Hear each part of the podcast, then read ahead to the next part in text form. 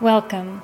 I am your host, Christine, and this is the Self Esteem Truths Podcast, a podcast about discovering the truth about who we are, why we struggle, and how we can overcome. This podcast is designed to help you transform your life as we dive weekly into new questions about self esteem truths. Hi, this is Christine, and this is episode 37. Today I want to talk about something pretty important. I want to talk about self blame. For most people that struggle with self esteem, self blame plays a part in this, so I want to make sure that we address this. If you have ever had something go wrong in your life and your thought process is, if only I had loved them more, if only I had given them more, if only I had been more patient, if only I had seen this coming. If only I had been smarter or stronger. If that's the thought going through your head, or if you've repeatedly experienced something going wrong and thoughts like this go through your head, you may be struggling with self blame. So, real quickly, blaming ourselves can play an important role in healing. If we have actually done something wrong, we need to acknowledge it and accept it and correct it and move on. That is the time and place for quote unquote blame in the form of acknowledgement to improve. Where this gets really twisted is when you start self blaming repeatedly for things that are not your fault or focusing so much on the self blame that you can't get to the part of the process where you're able to heal and change it improve it, and move on. Your self esteem is going to stay where it's at if self blame is a factor in how you process your days and your interactions. You may be self blaming and not even realize that you're doing anything damaging or unhealthy because it's so much a part of who you are and how you process things. It could be a behavior that you were taught as a child. So I really want to highlight this one because if we are working on our self esteem, we have to get rid of any obstacles, and this is a big one. One of the things that will really play a part in whether or not you are experiencing repeated self blame is the failure to recognize that you're human. I've talked to so many people who will tell me that they are really good at forgiving other people and really bad at forgiving themselves. And that's where this comes in. You're human. And by definition, that means you will make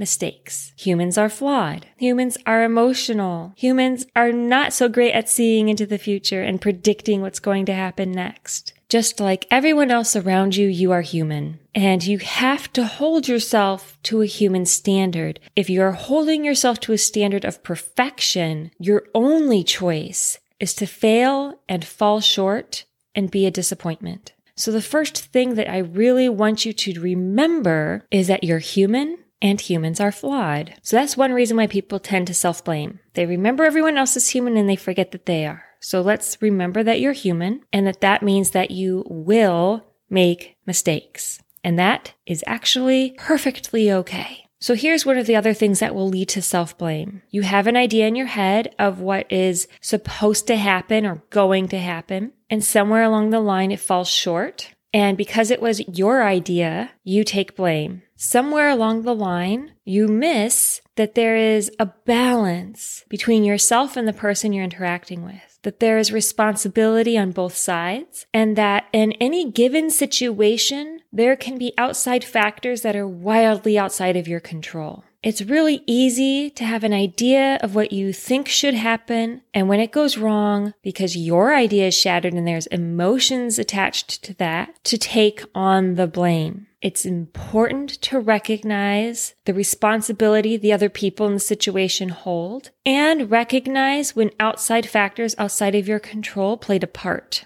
Any blame that does not belong to you needs to be left on the table. Self blame often is something that started in childhood. While this can be something that developed as an adult, probably there was already aspects of this there in childhood. Possibly you were blamed when your younger siblings broke something, got loud, left a mess. Possibly you were blamed for your parents' behavior Maybe your father or mother got drunk and then took out their anger and frustration on you and let you know how disappointing you were. Maybe your parents had expectations for you that were not reasonable or realistic or healthy and got mad at you for not meeting them. And all of these things can trigger the pattern of self blame. Part of self blame really is trying to have control because without control, the situation is very scary and that's not comfortable. Unfortunately, it can be much more comfortable to self hate and self blame to give the illusion of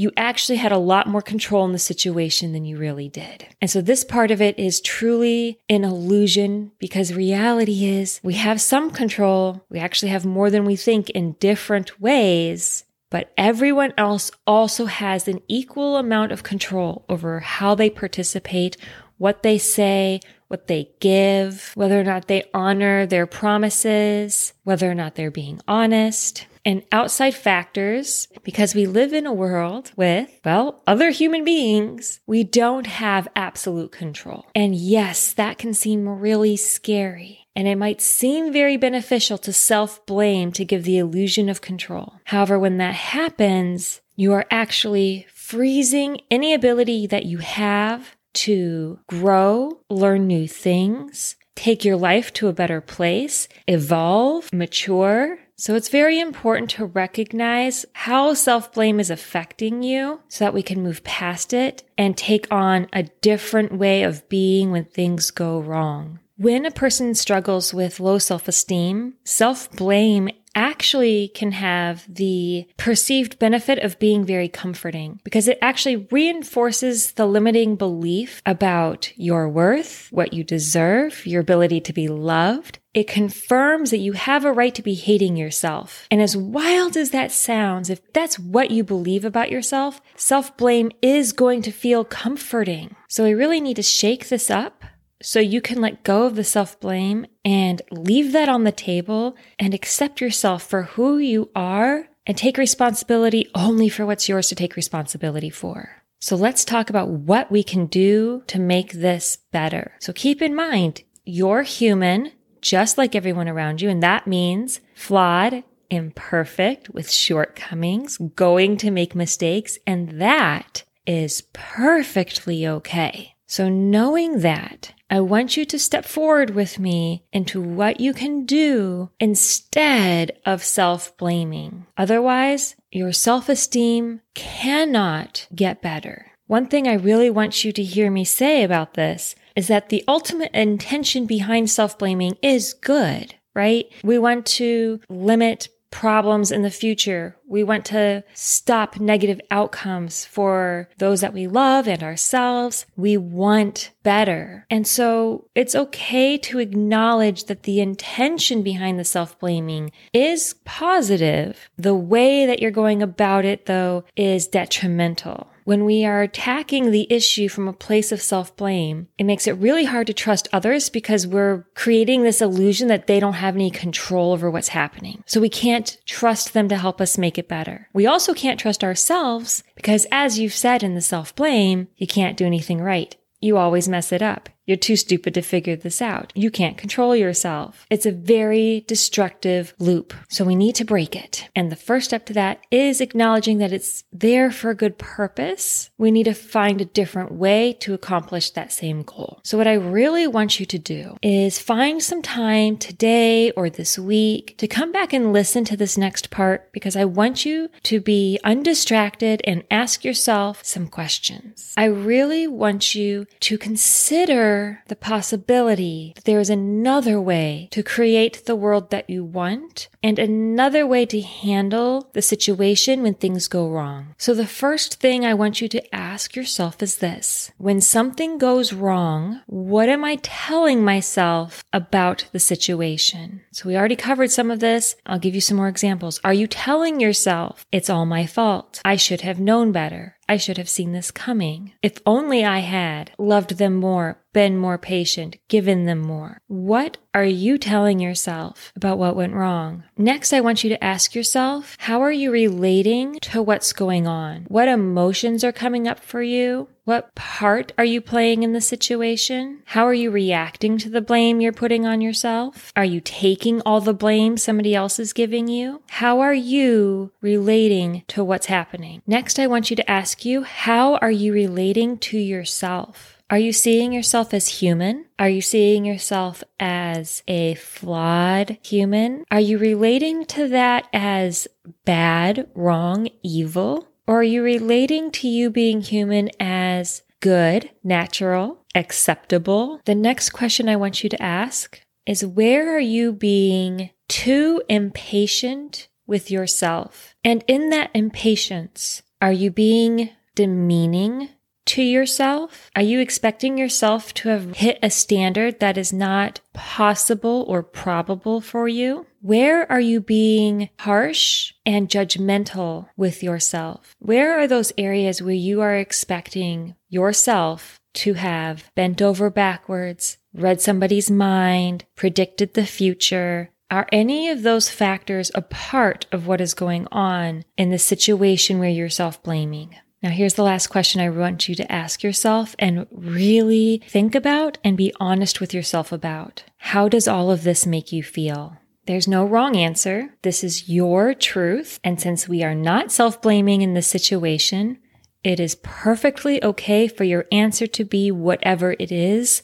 The importance is that you are honest that you look at it and that you accept the truth for what it is. It's so important to ask these questions because it is exhausting to pay this close of attention to our flaws. It is exhausting to work up this sense of unworthiness on a regular basis. It is paralyzing to live with the fear of failure. And it is impractical to expect improvement out of judgment and blame. So, can you put down the self blame? Can you accept your own humanness? Can you put down the need for control and only carry the burden of what is yours to own? You've probably heard the serenity prayer, even if you've never been to an AA group or in a Christian setting. Accept the things you cannot change, right? That's part of it. It's maybe the hardest part of it because that is the part that is telling us we have to let go of control. We can't control other people. We can't control all of the circumstances that are going to affect our life. But here's what you can do. You can find peace in the fact that you're human and you no longer have to attain being perfect. You can take comfort in the fact that it's not all your fault. You can put down the burden of having to control the whole situation. If self blame is a pattern for you, what I am suggesting may sound scary. And yet I promise you that there is a huge amount of relief in not having to do it all and not having to control it all. There's a huge burden removed from your shoulders when it becomes okay to be imperfect. A joy will come to your life when you don't have to know all the answers and fix it all and do it all and predict it all and hold the blame for it all. Only your part only your part. And your part looks like the words that you said, the actions that you took. That is all, okay? Anything beyond that, put it down. Thank you for being here with me this week. I'm really grateful you allowed me to share this topic with you. If this is something you're struggling with and you need help figuring out how to let go of self blame so your self esteem can improve, you can always reach out to me. Join our Facebook group, Self Esteem Truths. You can message me there. Pay very close attention this week to where you are self blaming, and I will talk to you next week. Bye.